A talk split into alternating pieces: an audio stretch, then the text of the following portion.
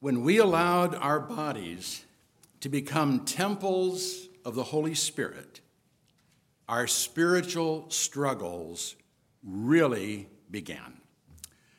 Until then, we pretty much just lived a fleshly life. Our spiritual nature was pretty much limited to what has been called a God shaped vacuum in the heart of every man. We knew something was wrong, something was missing. But unless we had godly parents or other believers who taught us about God and introduced us to Jesus, we didn't know what it was.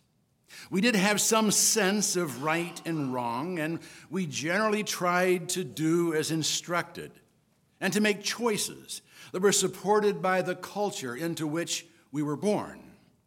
We even struggled with good and evil, whether we recognized it as such or not. So, yes, every man has spiritual struggles.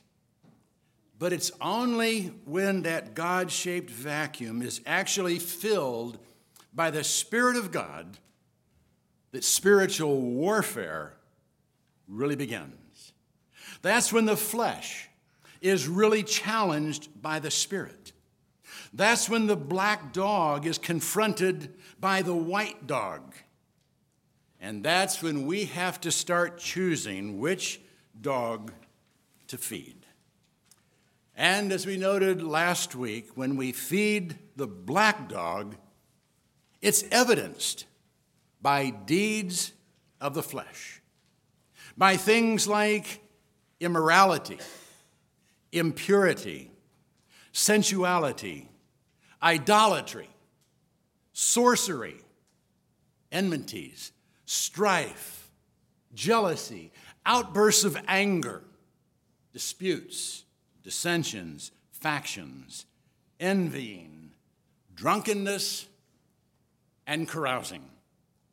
And if we practice such things, if they are a regular part of our life, we will not inherit the kingdom of God because they give evidence to the fact that we are not in the kingdom of God. On the other hand, if we are in the kingdom of God, it too will become evident. If we are feeding our spiritual nature, our white dog, evidence of the Spirit's activity in our life will be seen. And Paul says it will be seen as fruit of the Spirit. Let's take a look at that produce this morning, continuing our study in the fifth chapter of Galatians. But the fruit of the Spirit is love, joy, peace, patience, kindness, goodness, faithfulness, gentleness, self control. Against such things, there is no law.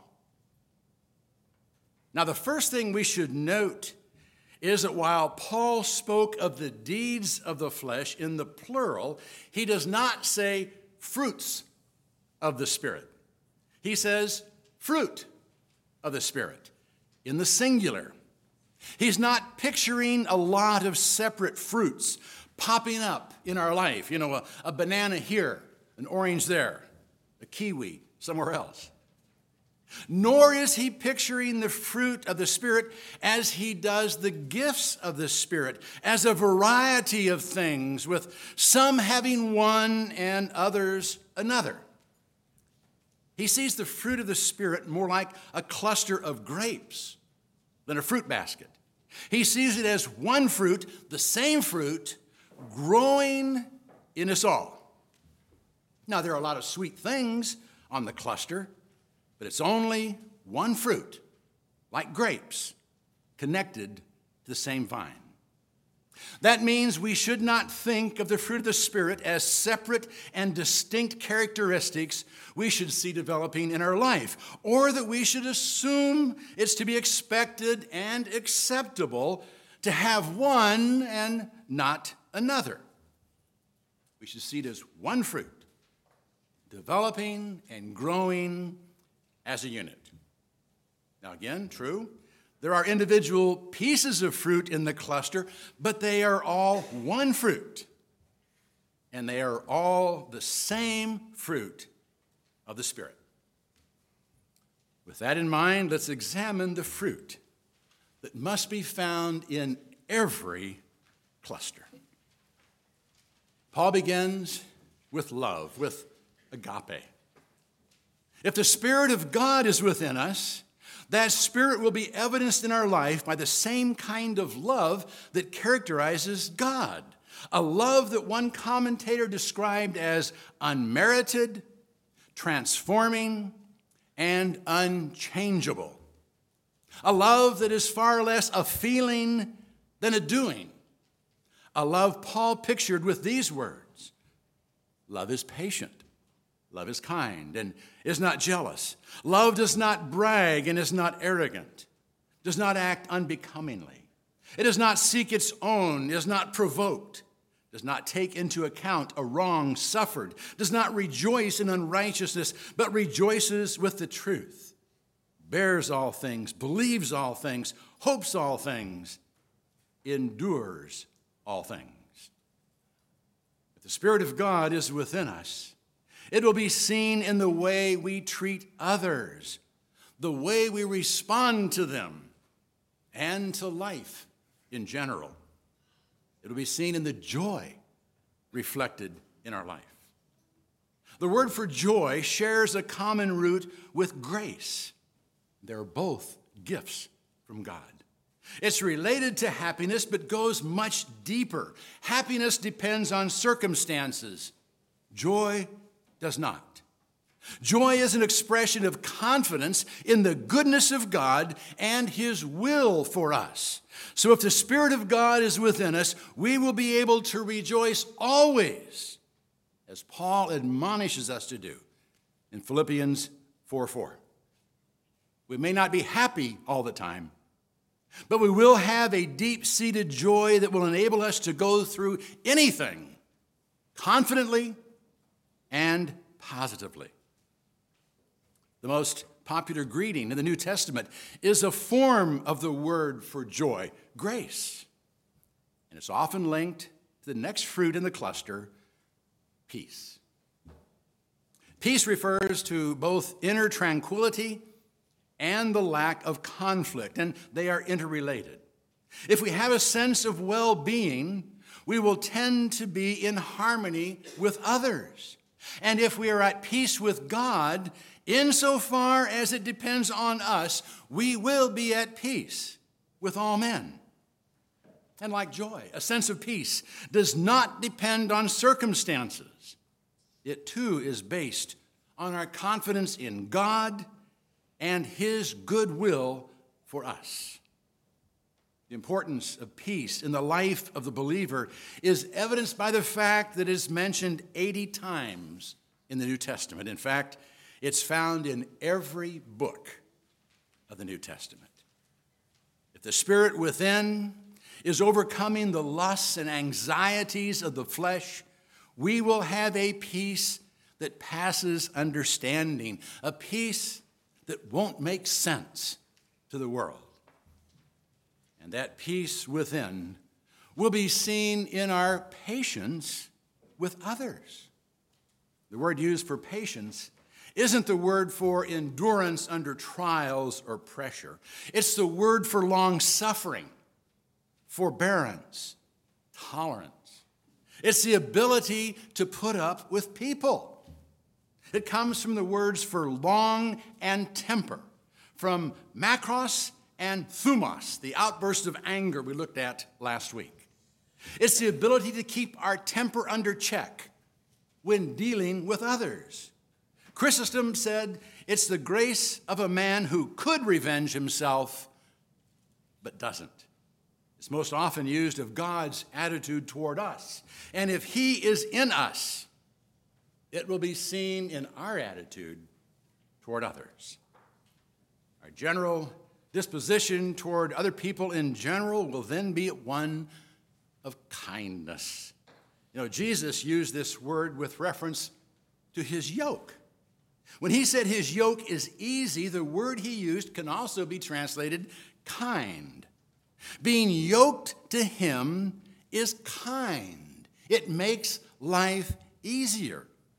So, kindness is that quality that makes life easier for those who are yoked to us. If Christ is making life easier for us by going through life with us, we will make it easier for others. And we'll do so not only by being kind to them, but by also doing that which is good for them. Goodness will therefore also be seen in our life. Now, goodness describes that which is beneficial in its effect. It's hard to define in Greek or English because it's ultimately judged by what it accomplishes. It may actually include unpleasant things like rebuke and correction. But even then, it's expressed in a way that reflects God's willingness to do whatever is necessary to bring about that which is good in our life. It's the nourishing part of a fruit that makes us strong and healthy. And that strength is seen in our faithfulness. Faithfulness is the same word as faith.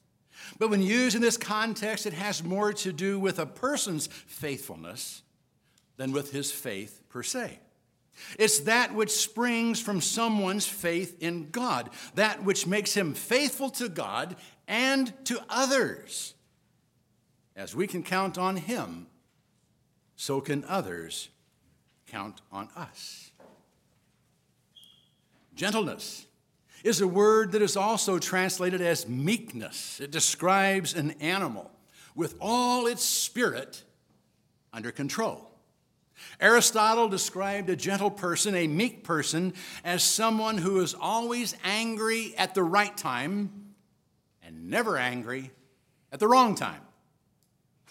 A gentle person is therefore someone who exhibits self control.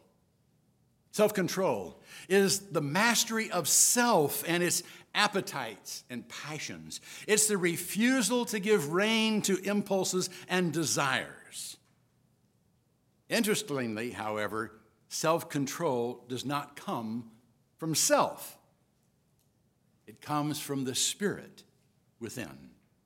It is up to us to feed the white dog enough to dominate the black dog so it can be expressed. But like all the fruit in the cluster, self control is what the Spirit is producing within us. And since the fruit comes from the Spirit, Paul says there is no law against it. Now, it's been noted this is probably an understatement used for rhetorical effect. Paul has said the law was given to restrain evil, but the fruit, these qualities, do not need to be restrained, hence, no law opposes them. These are not matters of law. These are not commands we have to obey. These are the produce of the Spirit. Now, obviously, some do demonstrate some of the characteristics mentioned because all are made in the image of God. But the actual fruit of the Spirit will not be seen if we don't have the Spirit of God within us. It doesn't come from us. However, if we want the Spirit to bring forth such fruit from our spiritual garden, we do have a very important role to play. We must prepare the soil from which it can grow. Verse 24. Now, those who belong to Christ Jesus have crucified the flesh with its passions and desires. First thing we must do if we want the fruit of the Spirit to be seen in our life is to make certain we belong to Christ. He is the source of the fruit. He said it of himself in John 15 5 I am the vine you are the branches. He who abides in me and I in him, he bears much fruit. For apart from me, you can do nothing. We cannot have the fruit of the Spirit apart from Christ. He must abide, we must abide in Him, and He must abide in us. So, how does, how does that take place? How does it happen? How do we abide in Him and He in us? We abide in Him when we trust Him, when we count on Him to do for us what we could never do for ourselves, when we allow Him to be our Savior and our Lord. But how does He abide in us? How does He get inside us? Obviously, we have to invite Him in. We have to welcome Him into our life. He won't force His way into anyone. And we do have to make room for Him. In fact, we have to get entirely out of the way before he can come in. Paul put it this way back in Galatians 2:20. I have been crucified with Christ, and it is no longer I who live, but Christ lives in me. And the life which I now live in the flesh, I live by faith in the Son of God who loved me and delivered himself up for me. A holy God cannot inhabit an unholy place. That's why a crucifixion of self must precede his coming to abide in us. Sin must be dealt with. We must crucify self before the sinless Son of God can come in. Paul made that clear in Romans 6 6. Knowing this, that our old self was crucified with him, that our body of sin might be done away with, that we should no longer be slaves to sin. He says a similar thing here in Galatians 5 24. Now, those who belong to Christ Jesus have crucified the flesh with its passions and desires. Now, there's a subtle but significant difference between what was said in Paul's other references to our crucifixion and this one. The others were in the passive voice. They described something that was done to us.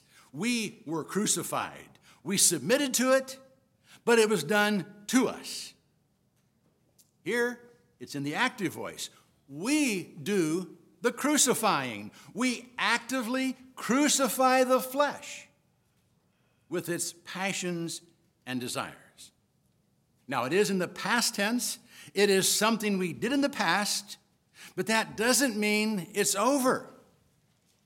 A crucifixion takes time, it's a slow death. And if we decide to leave the cross, the crucifixion stops. The bystanders had it right.